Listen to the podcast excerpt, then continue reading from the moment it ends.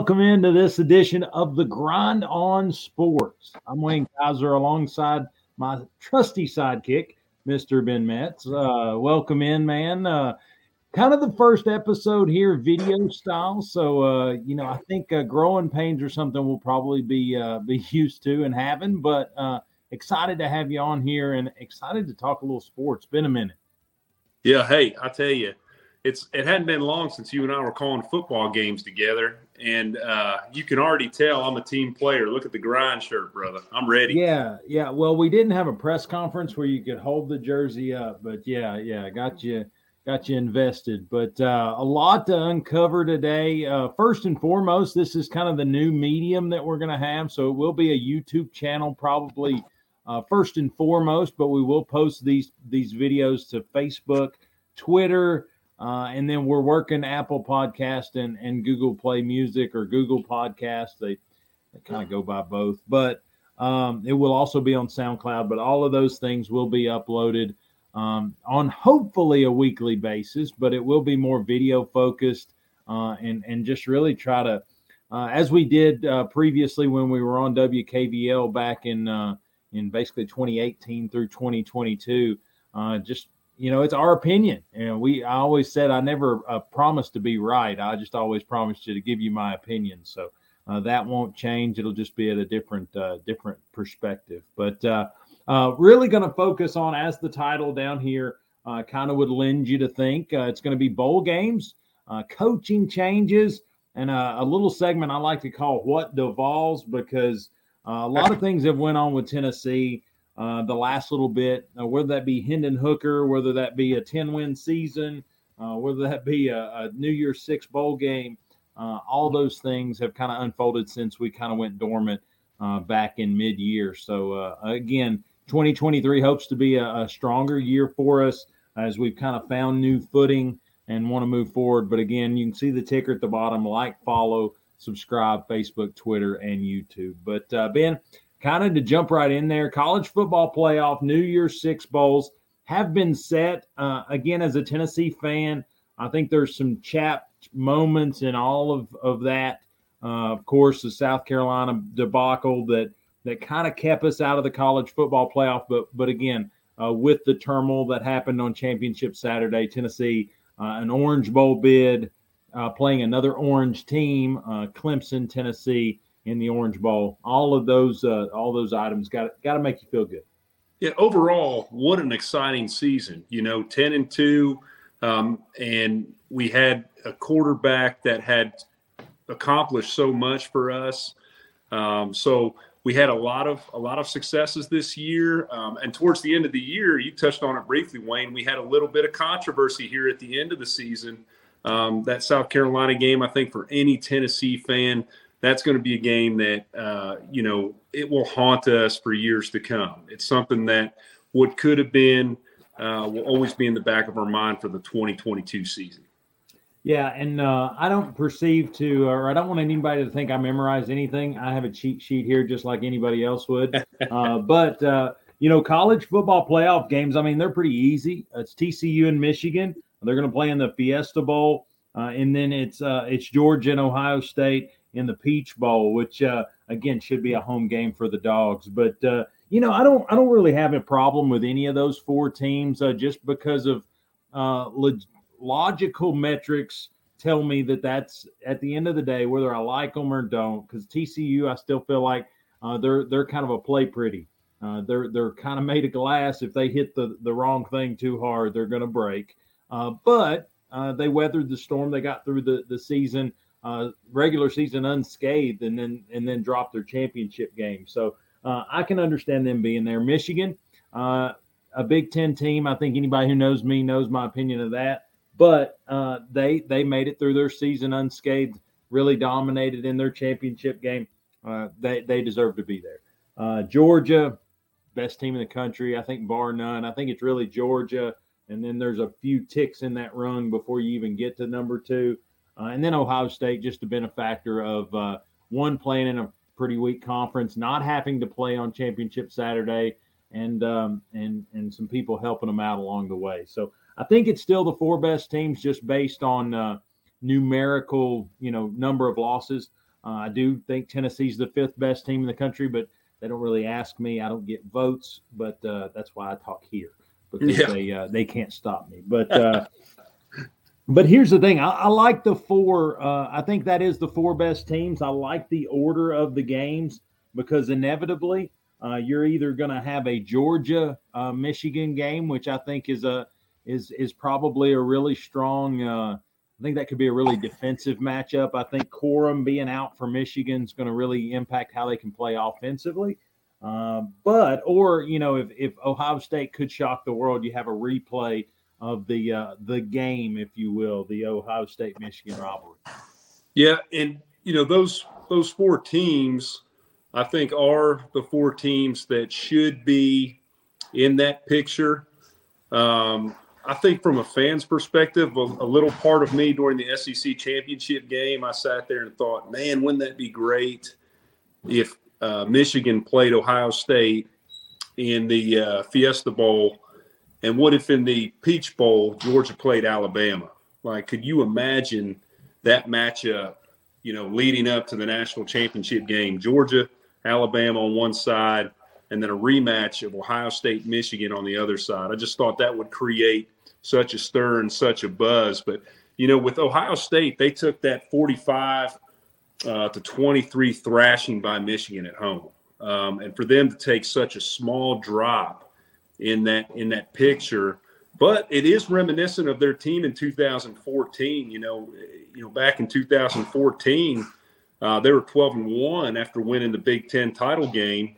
They lost J.T. Barrett, and then they made the college football playoff and they won the whole thing. So you know, maybe maybe uh, maybe it's rem- a little reminiscent of what they did back in uh, 2014. Maybe there's a reason why they're back in it. Yeah, you'll you'll learn quickly uh, in this in this forum. Ben, I'm a little more unbridled. Uh, there's two things missing from that Ohio State team. You know what? You know what those are? What's that?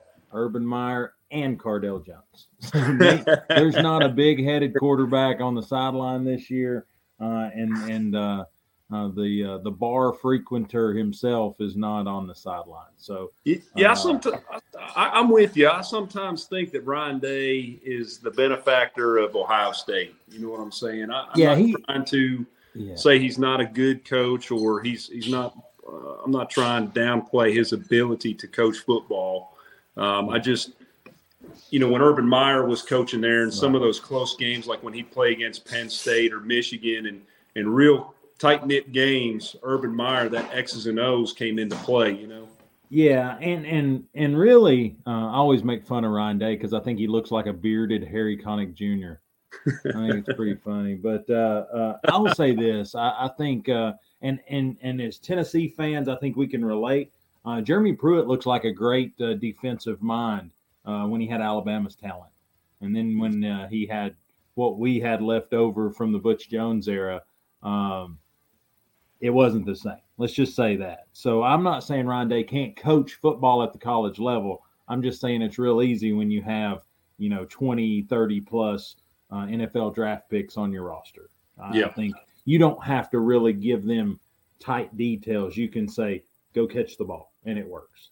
Right. Uh, but anyway, uh, but I know I don't know if you picked it up, but uh, I uh, I gave TCU no chance of beating Michigan in that in that semifinal game, and really it's because they're they're kind of a one trick pony. Their their quarterback, who is a Heisman finalist, we'll talk about that later. Uh, he's a, he's special. He he really is a uh, uh, as my as my father in law would call it a Billy Joe Tom Bob. He's a he's a guy that's really not tall enough. He's not big enough. He shouldn't really be doing what he is. But at the end of the day, he just keeps winning football games. And so I think you can't count that that element out. But what I think he's not going to run into in this college football playoff game is he he's not playing a Kansas. He's not playing an Oklahoma State. He's playing a Big Ten champion in Michigan, and really a Michigan team that that through some attrition and through some building, and I'll give Jim Harbaugh some credit here. He's built a tough football team. They're they're by far I would I would classify them the toughest Big Ten team, uh, you know, in in that conference. Yeah, and and you touched on it. TCU has not played a defense like this all season long. This is this is a defense that um, is is arguably one of the best in the country, and and you know as fans we want to see them face that Georgia defense. But uh, another statistic that really hit home to me, Wayne, is that uh, this rushing attack um, that that Michigan has, they're going to be salivating because TCU gives up you know, right now nearly 150 yards per game. They've also given up 21 rushing touchdowns on the year. Those backs for Michigan have to be uh, uh, be you know looking at that film, going, look, this is an opportunity to really gain some gain some ground on the on, on the rush this season. Yeah, and, and one thing that uh, you know, obviously TCU is a little closer to uh, Arizona. Uh, than Michigan is. So, I mean, it will be less travel. So, maybe more TCU fans out there. I, I think Michigan's kind of a rabid fan base, so I, I think they'll make the trip. But uh, it's definitely going to be interesting. Uh, just a little side note obviously, with the bowl season games progressing week by week, uh, we probably won't be making any picks here today uh, as uh, things are changing. People are opting out of bowl games uh, almost daily now. And so, really, if I make a pick today, I'll probably change my opinion by tomorrow. So, uh, not necessarily a, a, place to do it here today. We're just talking about the matchups, the games that are. Uh, the other New Year's Six bowl games and kind of some intrigue around those. Uh, Goodyear Cotton Bowl, uh, six, number 16 Tulane, number 10 USC. Uh, there's just something about Tennessee and, and Tulane being good in the same season. I don't know if it was you and I or, or somebody, but we were talking about, uh, you, you know, the last time Tulane was good. You know when that was? When? 98. Look it up. Uh, Tulane was undefeated in 1998, but uh, uh, USC uh, they dropped their uh, their Pac-12 championship game. That's what kept them out of the playoff. Uh, Tulane's got everything to play for. USC and their their fingernail polished quarterback. they do not have something to play for, and and so I think that's going to be the tell of the tape right there. It's in Jerry's world. It's in Cowboy Stadium. So I mean, it's I mean, it's it's as far away from it's going to be as different of an environment as Southern California as you can get, and uh, I think Tulane uh, they're just happy to be there, and Southern Cal uh, it's a it's a consolation game for them. And let's be honest, this is like a blind date. Willie Fritz and Lincoln Riley, these two programs, uh, they haven't faced each other since 1946. The series is tied at two apiece, uh, so you know, they both play very similar styles of offense and defense. So I, there's a lot of uh, appeal to this ball game because of, of there being such little history to it. Uh, and then also you got two coaches with very similar styles of, of coaching the ball game. Yeah, I really think it's going to be one of those football games that I'm like, I want to watch it, but I really don't know why. Uh, because it's, I don't think it's going to be a very good football game to watch because I think both of them have uh, Obviously, Tulane doesn't play in a huge conference. Uh, so they necessarily haven't seen the week in, week out grind that we're used to, and really what you know should earn a, a New Year's Six bowl game. Uh, but they've they've weathered the storm. They've gotten through their schedule. USC, like I said, dropped the Pac-12 championship game. Really kind of defined their uh, their placement. So I would venture to say they may have some opt-outs here uh, and really give Tulane a good good shot to win this football game. Uh, likewise, kind of to you know piggyback off that, the Allstate Sugar Bowl, uh, the Superdome will see Kansas State, uh, the Big 12 champion, uh, take on the uh, second highest ranked SEC opponent not in the playoff, uh, Alabama, the Crimson Tide. Only the second time in the CFP era that the Crimson Tide's not playing in the the round of four for a chance at a national championship. 19 players off this Tide squad have entered the transfer portal, and that's as of today.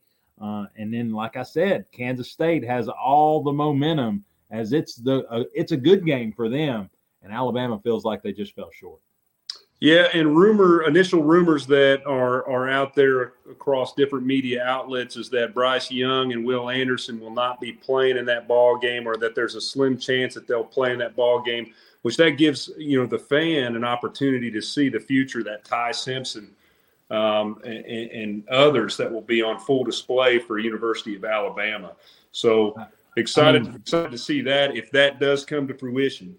Yeah, uh, I may be wrong, but I think Ty Simpson's in the portal or is being uh, rumored to be in the portal. It may be that uh, I can't remember the backup's name. I think it's like Chudwig or something.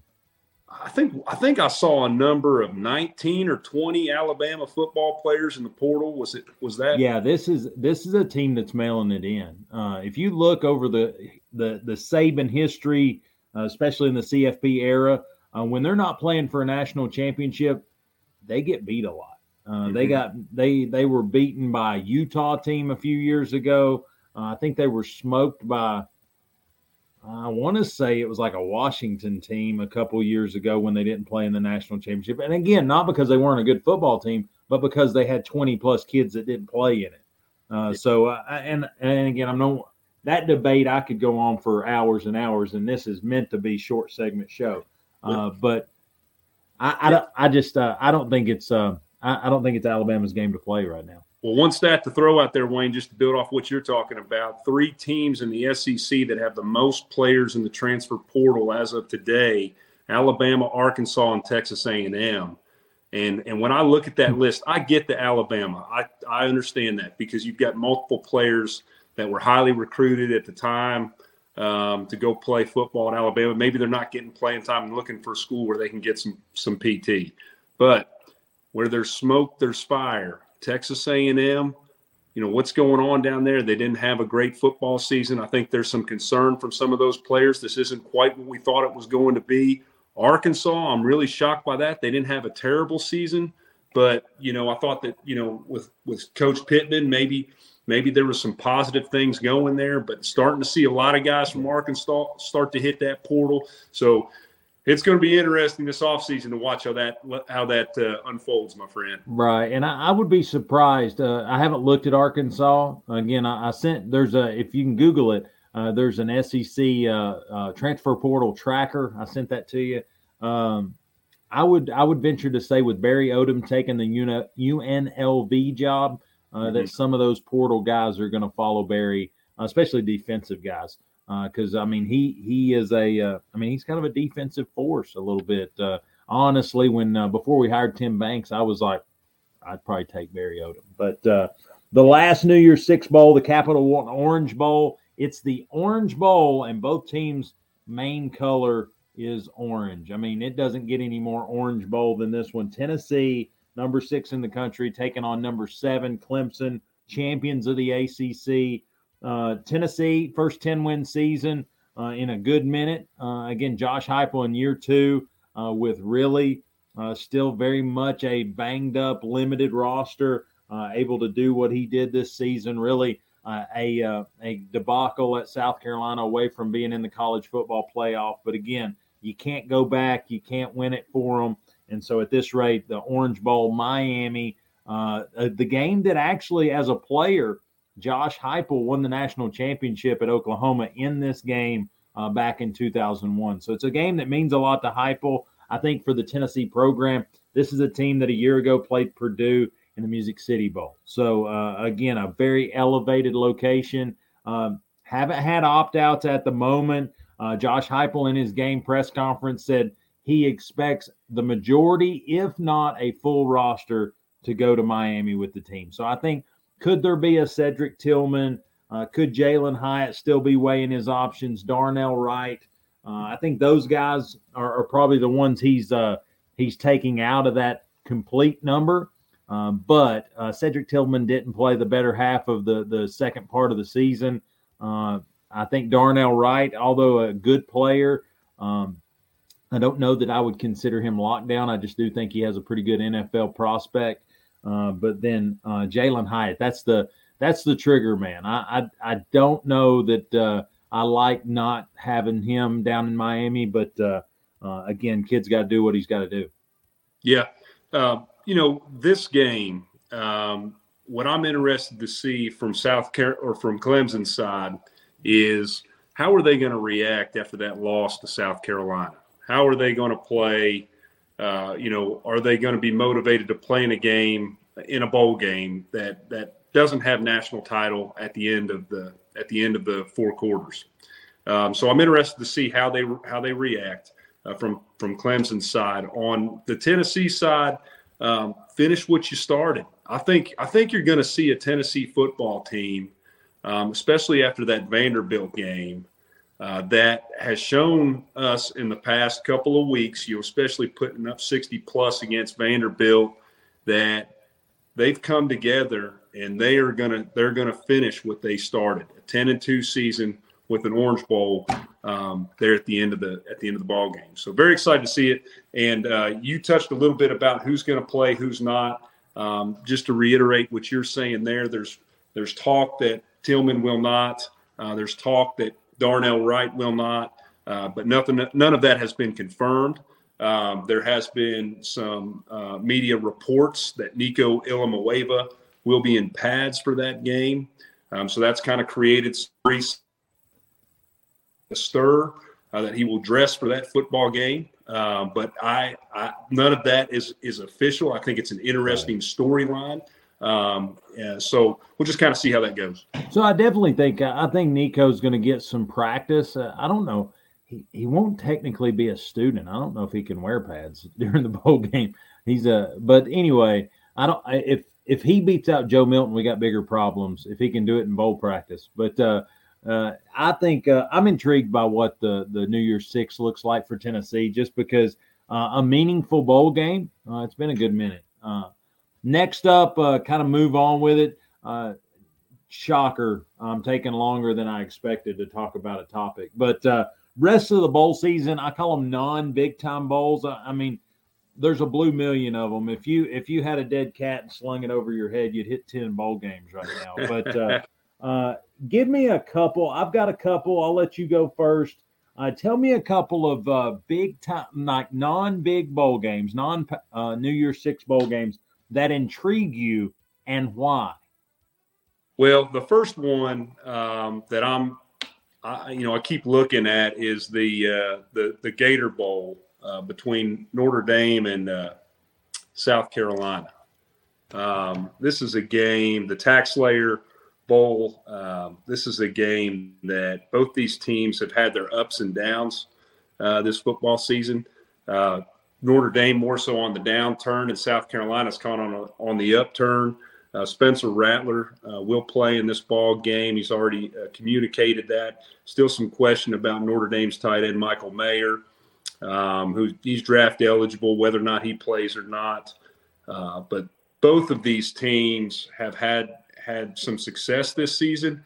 And it's a very interesting matchup because uh, the style of play from South Carolina side, they run that run pass option, and uh, they are they are very strategic in hitting their seams um, and and exposing the secondary to allow for more runs to the center of the field.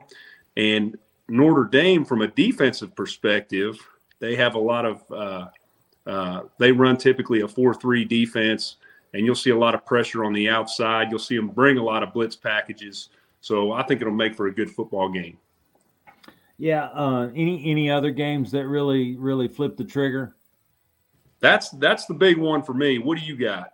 So I've got two, and one is only because of the the kind of a future topic, the coaching carousel piece.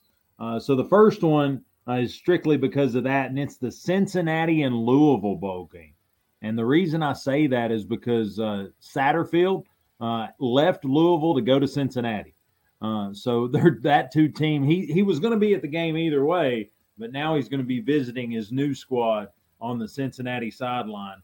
Secondly, uh, Louisville's going to be hyped because they're uh, they're uh, I would say their golden son, if you will, uh, Jeff Brohm uh, just earlier this week uh, was it rumored and now has been announced as the next head football coach at Louisville. Uh, going from Purdue to Louisville uh, in in East Tennessee, I'm going to call it lateral. It's probably a wash, but he probably got a bigger pay bump. But um, I just think that game's intriguing because really, uh, Cincinnati loses Luke Fickell. Louisville loses Satterfield, so you think it's kind of a uh, a weeping bowl or or somebody that uh, you know let's just get it over with, get the new coach in here and go. But now Satterfield being at Cincinnati, if I'm Louisville, I'll lay it on the line to try to beat them guys now. And then with Louisville, uh, they kind of got all the momentum. Jeff Brohm's coming home, so um, yeah. not that uh, not that Cincinnati's new uh, new situation may not be good, It's just Luke Fickell had you in the mix a year ago. Uh, now he's at Wisconsin, and so a lot of that uh, that that game is intriguing to me for only the off the field issues, how it impacts their on field play. And then the second one is the Cheez It Bowl. Uh, it's Oklahoma and Florida State, and the reason the reason that game intrigues me is because of this. I mean, I think Mike Norvell. Uh, he's got Florida State kind of winning some games, and then they'll kind of peter out, and then they'll win a couple games, and then so they're kind of trying to get back, right? Uh, mm-hmm. Oklahoma, I think an understatement to say that they've struggled a little bit in uh, in, in uh, what's his name? I just went blank. But their their first year head coach, uh, oh, Brent Venables. Venables. Uh, yeah. His first year has not been the uh, honeymoon that he would have wanted in Norman. Let's just say that. And yeah. so the fact is, is he's got to try to keep the wheels on this thing. And then Mike Norvell is going to kick and scream and claw his way just to try to say, hey, Florida State's right here because it's right on the heels, uh, right on the tail end of the, uh, the the the December signing class, and it could really bolster a strong February for him. So I think this game has, uh, even though it's the Cheez It Bowl and maybe one of the coolest out of the box crackers, I think on this game day it means a lot for both these programs. If if Venables loses, he may be on the hot seat in year two. If uh, Norvell wins, they could be they could be preseason ranked next year. Yeah, well said. I mean, it's it's some whenever you've got that much pressure in a ball game for both of these coaches, uh, you know, you get in those fourth down and short situations. Wayne, what are you going to do? You're gonna you're gonna make some risky decisions um, early in a ball game if there's a lot on in the balance. Yeah, I, I couldn't agree more. Uh, we'll we'll continue to just mow through the the segments here, and again, uh, if you're just joining us, if you're like, what is this show? Well, it used to be a radio show there in in Maryville, Tennessee, uh, but now it is nationwide, worldwide. It's anybody that wants to click the button, and the Grind On Sports will be on YouTube, Facebook, Twitter. Uh, at the Grind On Sports or Twitter because they don't allow enough characters. The Grind O Sports. Uh, but uh, we'll also have uh, Apple Podcast, Google Podcast, SoundCloud. It's just it's going to be in a lot of locations. But uh, like, subscribe, hit the bell icon, and you can get it when we when we give it. You can get it. Uh, the next subject here, uh, we're going to go uh, coaching carousel, onboarding and offboarding, and that just means hiring and firing where we're from. But you know, I think there's just been a ton of movement uh, you know, obviously the leash or the chain, if you will, for coaches is as short as it's ever been. I think the Nick Saban effect, as I like to call it, has really upped that clock. And honestly, I think Heupel has really, um, I mean, he's put his mark in there too. That what you can do in two years if you have the right system, you create the right culture, et cetera, et cetera. But there's been a ton of movement uh, at a lot of different schools. Like I said, Luke Fickell leaves Cincinnati, Satterfield leaves Louisville. Brohm has now left Purdue. Uh, a lot of people getting fired, obviously. Um, a lot of people coming out of year one already on the hot seat. We talk about Sam Pittman. I think next year he's going to need to produce. I think, uh, oh boy, at uh, um, what's his name at uh, Florida. I try not to remember him, but oh, uh, yeah, he is. He's going to have to do something in year two. He really, Anthony Richardson, uh, falling on his face is a is an understatement, uh, but he did. Uh, so I think he's going to have to do his thing. Uh, uh, what's his name? Chadwell, Jamey Chadwell at Coastal. Uh, he left and took took he took the Liberty job. Hugh Freeze is at Auburn. I tell me about a, a, team or a school, an athletic department that has Hugh Freeze and Bruce Pearl on it. Uh, tell me that's not one that uh, has a heck of a compliance department. Let's just mm-hmm. say that. Oh yeah. Uh, but I guess when you look at it, uh, what do you view? And Deion's at Colorado. I mean, I mm-hmm. think that if you've turned on a sports channel in the last week, you know Deion's at Colorado. You know what the Jackson State thinks about him being at Colorado, et cetera, et cetera, et cetera. But uh, in, in your eyes, what's the best coaching hire to this point in this in this cycle, if you will, this year? So for me, I think the hire of Deion Sanders to Colorado is is probably, in my opinion, the best hire that was made. He's the flashiest guy that's out there. Um, I think Deion uh, knows how to. You know, I've watched a couple of his videos where he's communicated to to his previous uh, players and to his current players. Um, I think he knows how to get through to young men. I think he knows how to motivate without a doubt.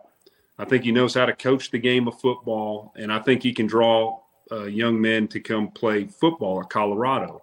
I think the question that that's going, I mean, he had two seasons at Jackson State, and in that brief period of time, he put a program together and was very successful. And then he jumps to a Power Five school this year.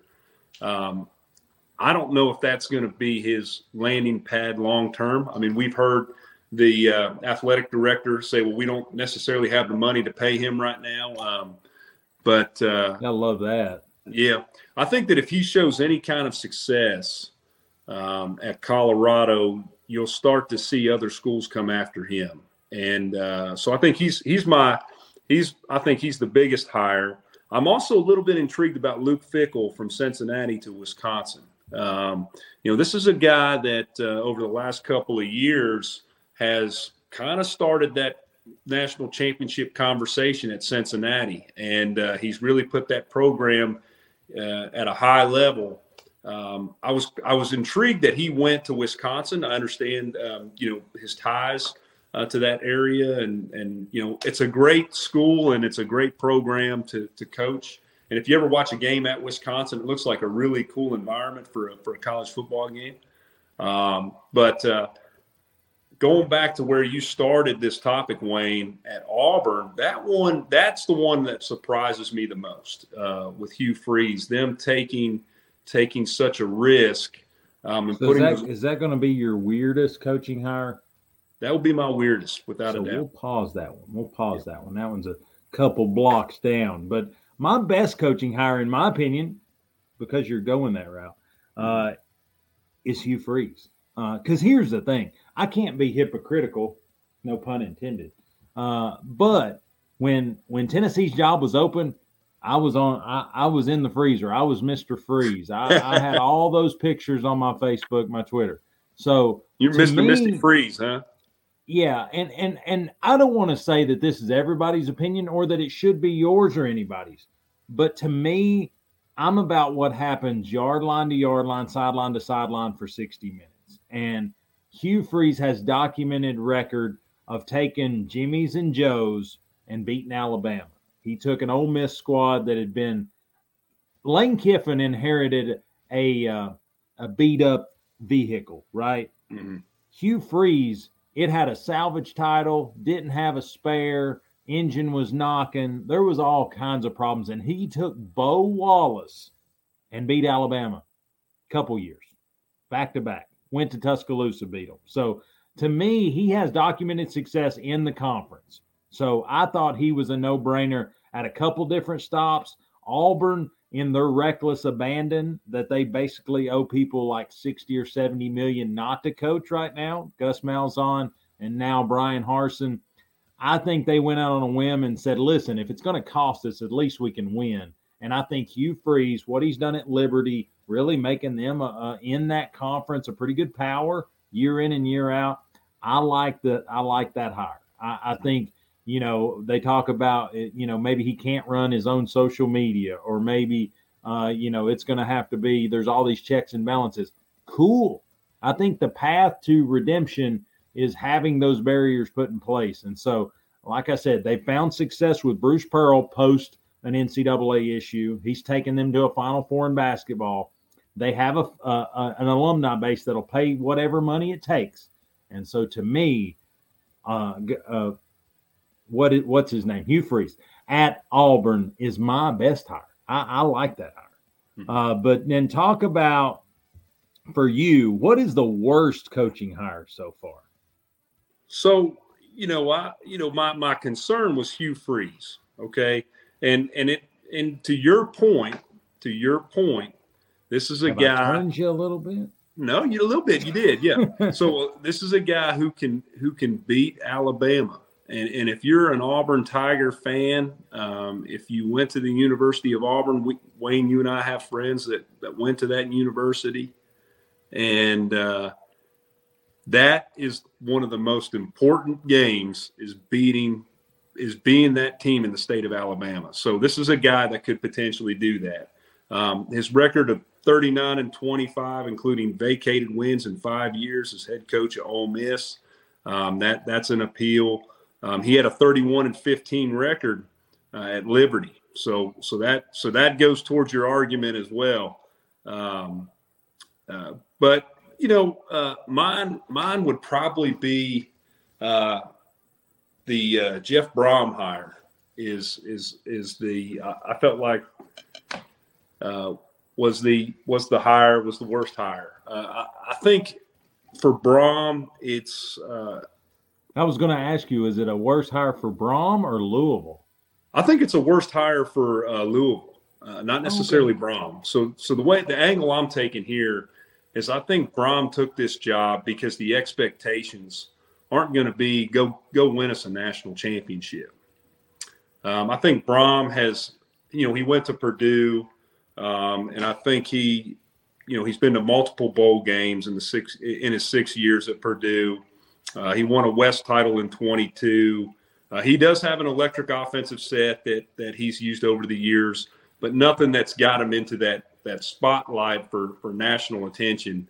Um, and I think he's okay with that. I think he goes to Louisville, and I think he has a successful career down there, and um, never makes it to a college football playoff. But uh, uh, that may be what he's looking for, and that may be what Louisville's satisfied with. Well, and we've talked about it. Uh, you know, native son uh, winning eight to ten ball games a year, stabilizing a program at certain institutions. That's a win. They take that. They uh, they can fill the seats. They can sell the jerseys. They can have concession prices up, and from that, it's uh, anything above that's kind of gravy from there. Uh, I'm going to go a little different route. And I, I, I know you have uh, Baltimore Raven roots, so I, I this has nothing to do with them. I'm going to say the worst hire is Trent Dilfer to UAB. And it's not anything against Dilfer's ability as a player or even maybe as a coach, but it's the fact that he's never coached in the college game. And now he's a head football coach of a college program. He's never recruited at the college level, he's never so much as coordinated the college level. The last time he was on campus, he was getting grade cards. And so to me, uh, can you build a staff around him that, that can get him there? Maybe. Uh, but I think UAB is a tough one just because you're in that Alabama hierarchy. You know, UAB is actually governed by the University of Alabama.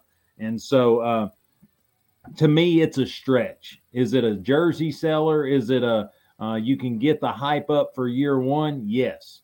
Is it a long term?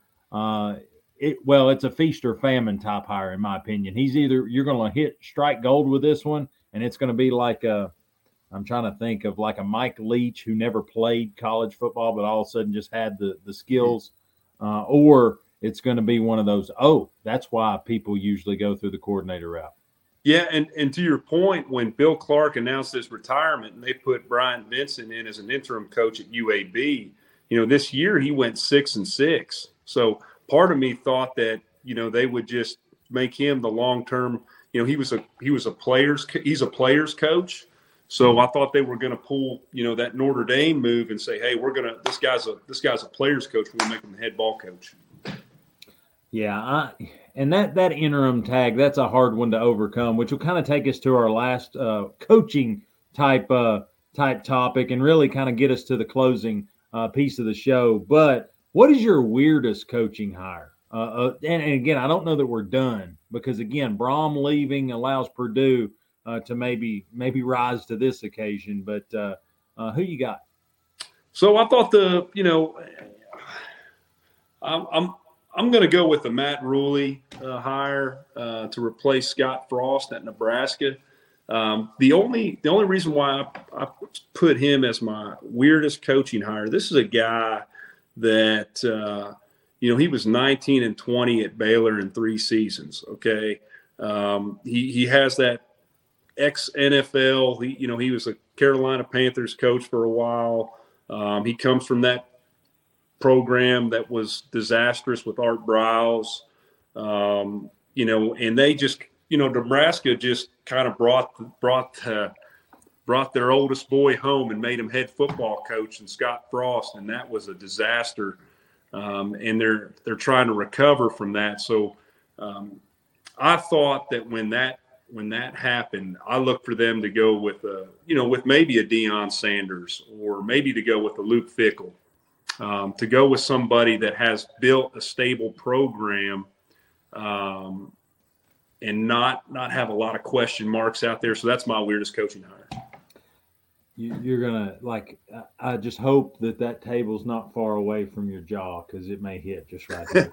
uh, my weirdest coaching hire, my opinion, because I, just there's so many question marks, and I, I know the glitz and glamour that is Deion Sanders, that is Coach Prime, is uh is appealing to a lot, and I think he's going to be able to get players. I, I don't doubt that.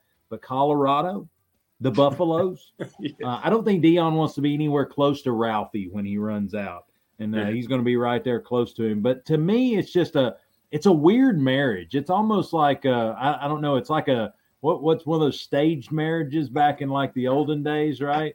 Uh, it's the girl you got to marry because it's what the book says, but it's I just don't know that it works because I mean, I'm I'm going to tell you, three years ago, three years ago. He was at Catholic High School as the offensive coordinator of a Texas high school. Mm-hmm. Wasn't even the head coach of that Texas high school. He's playing Knox Catholic. Now they smoke Knox Catholic, and that's cool. But what I'm getting at is he wasn't even to the level of Trent Dilfer three years ago. Mm-hmm. Trent Dilfer's got two state championships in the state of Tennessee with Lipscomb Academy. So to me, yes, he goes to Jackson State and he he completely uh, changed the culture. But I will say, Jackson State is a an established HBCU, and within that conference was already kind of a, a historic program, right? Uh, right. Uh, they had the bones to do what he oh, did yeah. there. Really, he he probably I did I know he got the number one player in the country that that uh, Hunter Walker or whatever his name mm-hmm. was. Yeah, Brandon Hunter or something. Mm-hmm. But and he's going to go to Colorado with it. To me, this is eerily similar in a different time than Lane Kiffin when he was at Tennessee. Mm-hmm. And what I mean by that is, is who came to Tennessee year one, Lane Kiffin. See, see your fandom here. Right. Who's the number one overall player that Lane got his first year? His only. Year? Well, he got uh, Keith Richardson, right? Bryce Brown. Bryce he Brown. Got Keys too. But Bryce Brown was number one player. Yeah. Okay. Year two, Lane's at USC. Bryce Brown leaves and goes to K State. Yeah. You know what I'm saying? He is going to be able to get players to go play for Coach Prime. Yeah.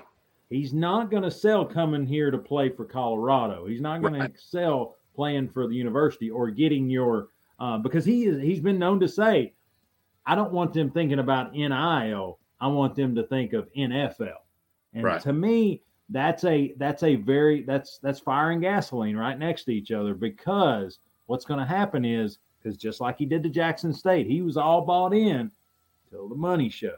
Mm-hmm. And so he's I guarantee you it's going to be that situation for a couple years, things might be up. But then as soon as a a Big 10, an SEC or somebody says, "Hey, if you can do it there. You ever thought about coming here? And then they're going to be left in shambles looking at three or four coaches in a five year period. And so to me, it's great for Prime. Money goes up. Uh, he talked about elevated versus terminated. He definitely he elevated. He came into a Power Five school, but I think he's gonna he's gonna get tired of looking at livestock uh, out of his office window. I think he's gonna get tired of saying of honestly an alumni base that can't feed the the money. He's going to say, "I need to go to this bowl game or I need to do this," and he's either going to have to pay for it out of his pocket because they can't even pay his paycheck. So there's there's definite baggage with that hire, and and I think Prime, uh, although he's he's cool, uh, maybe probably on the Mount Rushmore athletically of all time. Uh, he, Bo Jackson, uh, those top people that can play multiple professional sports. Um, but I think he's uh, he's going to try to rule the roost, and I think in Power Five football, uh, it's not smart to do that. Mm-hmm. Yeah, I you know the only thing that I'll add to that, Wayne, um, I don't disagree. I think that I think that he's a guy. I, I, think you did a really good job of of comparing him to Lane Kiffin in his first year at Tennessee.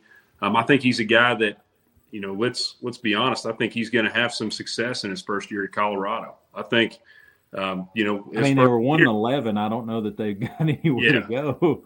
Yeah, I, I, think that he's probably going to make a make a move. He's going to bring guys with him. He's going to clear out um, a lot of these guys that aren't bought into his system, and he's going to win some ball games that maybe he shouldn't win, and that's going to cause a lot of stir. But will he be there long term, um, or is this just a short term assignment before he jumps to a bigger school, and and then we get to see what he's really capable of when you have to coach at a big school like a Texas A&M, a Florida. Uh, you can uh, you can mark this down today, uh, the seventh day of December, year in our Lord 2022. Uh, if he has any level of success at uh, Colorado, and uh, I like that little graph on the back of your notebook there. But uh, uh, if he has any level of success at Colorado, and Mike Norvell so much as slips on a banana peel He'll be the next head football coach at Florida State. Yeah. Just put it out there. But uh, but Ben, we have net we have definitely exceeded my 30 minute what I expected us to do. But what we're gonna do is every episode we're gonna have closing comments and and we're gonna call it this week's big time grind. And it's really what's ticking you off this week about uh, sports, in sports, about sports. It can be Tennessee. It's where I'm gonna go. Uh, but just uh, what you got to say, kind of closing out, really just opening week of bowl prep, and uh, and really what's your big time grind? So my big time grind is Hendon Hooker getting snubbed for the Heisman Trophy. This is this is one that I'm going to to struggle with. Um, this is a guy just to read off some some stats, just to put it out there. Uh, he's the captain of the number one total offense, 540 and scoring offense 46.5. Number three in FBS and QB passer rating at 175. I'm not going to get in all these, but I think it's very important. Um, 31 touchdown. Leads, yeah, leads the nation in wins over current CFP top seven teams with two, and combined for 736 yards of total offense, seven touchdowns. Defeated current number five LSU, and then, well, Alabama. Um, and then, you know, he accounted for 3,565 yards of total offense, 32 touchdowns this season. Okay. And this is a guy that, with the Heisman Trophy, when I was growing up, they used the word integrity whenever this word, whenever this award was discussed. Um, a man of character, a man who shows that character on the field, but then uh, displays it off the field as well. And he, and he's done so much for uh, the community. Um, and then going back to just briefly, Wayne, on the Heisman Trophy. Um, in the past, you've got Bryce Young, DeVonta Smith, Joe Burrow, Kyler Murray, Baker Mayfield, Lamar Jackson. It's become a popularity contest um, is what. Yeah, if you're not I'm, playing in the big time bowls, I, I don't know that you can be a Heisman Trophy winner anymore. So it's just uh, I hate it for him because of what he has accomplished, where what he has come from, and what his character and what his morals are. Um, I hate it as a Tennessee fan. It's just going to take a while for me to grind that one off my shoulder, buddy. I hear you. Mine, mine's in the Tennessee uh, house, but it's it's more at the head coaching ranks. Uh, Josh Heupel named the AP and the SEC Coach of the Year uh, which to me is a pretty distinguished honor uh, nationally. Uh, he didn't even make the list for the uh, AP National Coach of the Year. Kirby Smart's on that list. Not to say he shouldn't be. He he graduated 30 plus kids, had a ton of draft picks, and still still went through the undefeated season again this year, playing for another national championship. So I'm not I'm not disputing that Kirby should be on the list. I just don't know how you leave Josh off of it. Uh, took Tennessee to 10 wins. Uh, here's a stat that I love to to tell everybody that uh, that'll listen. Uh, Tennessee is facing Clemson uh, this this bowl season, uh, which means in one calendar season, like one year, this this season, we we have faced the last four national champions: Clemson, Alabama, Georgia, and LSU. And here's the kicker. Here's why Josh Heupel should be on that list. If we beat Clemson, we're three and one against that bunch. So uh, to me, um, the proof's in the pudding. You know what I'm saying? Like you can look good, and and I still go back to. I, am not sure that you and I couldn't score about 20 points if we had all the five stars Kirby Uh, mm-hmm. I just I just think really and truthfully, uh, you tell a couple of them defensive linemen that it's an all-you-can-eat buffet if they get a sack apiece. Yeah. Uh, you tell you know you tell that quarterback if you don't you don't throw you know X number of yards and so many touchdowns, then I'm gonna pull your NIL money. I mean, uh, it's easy. I mean, I think uh, at Georgia it's literally a video game, and mm-hmm. so uh, I think what Josh Heupel's done with still a limited roster. Uh, you lose your number one preseason receiver very early on, and then Jalin Hyatt just picks the slack up. Uh, Hendon Hooker, uh, even though he had a very strong year, finished to the season a year ago, uh, came in this season more of a leader, more prepared, more ready to take that next step, and and that's coaching. And so uh, it all starts at the top. If the blame's going to start at the top, I think the praise has to as well. So that's my that's my big time grind this week. But uh, kind of closing comments. Uh, we're going to uh, take a week about. Uh, basically, next week we're going to hit that first weekend of bowl games. Uh, we're going to try to drop one about every Wednesday, Thursday. That's going to be the target. Uh, you know, through this season, you know, again, uh, Ben and I both have family, so it could be different different suspects each week. But we're going to try to get a grind on sports episode out uh, every week through this bowl season, and th- and then again uh, when we kick off 2023 maybe turn to the hardwood and talk a little Tennessee basketball, talk a little NCAA basketball. But uh, been been fun. Uh, it's going to be just north of 50 minute uh, podcast. I don't know that many people uh, would listen to us all in one sitting, but that's why a podcast has that pause button. You can you can chop it up. There you go. Yeah, it's been an honor to sit here tonight and uh, talk through some of these predictions and, and get ready for some bowl games coming up. I think uh, I think that's the it's a it's the most wonderful time of the year for holidays. It's also a good time for a sports fan. But uh, you know what? Uh, that's been episode number one. Again, we've talked about it. Uh, you can like, follow us on Facebook and Twitter, YouTube. You you can subscribe, uh, get notifications when we hit the uh, hit the airwaves or we upload a video. But thanks for listening. Thanks for watching if you're on YouTube. And until next time, grind on.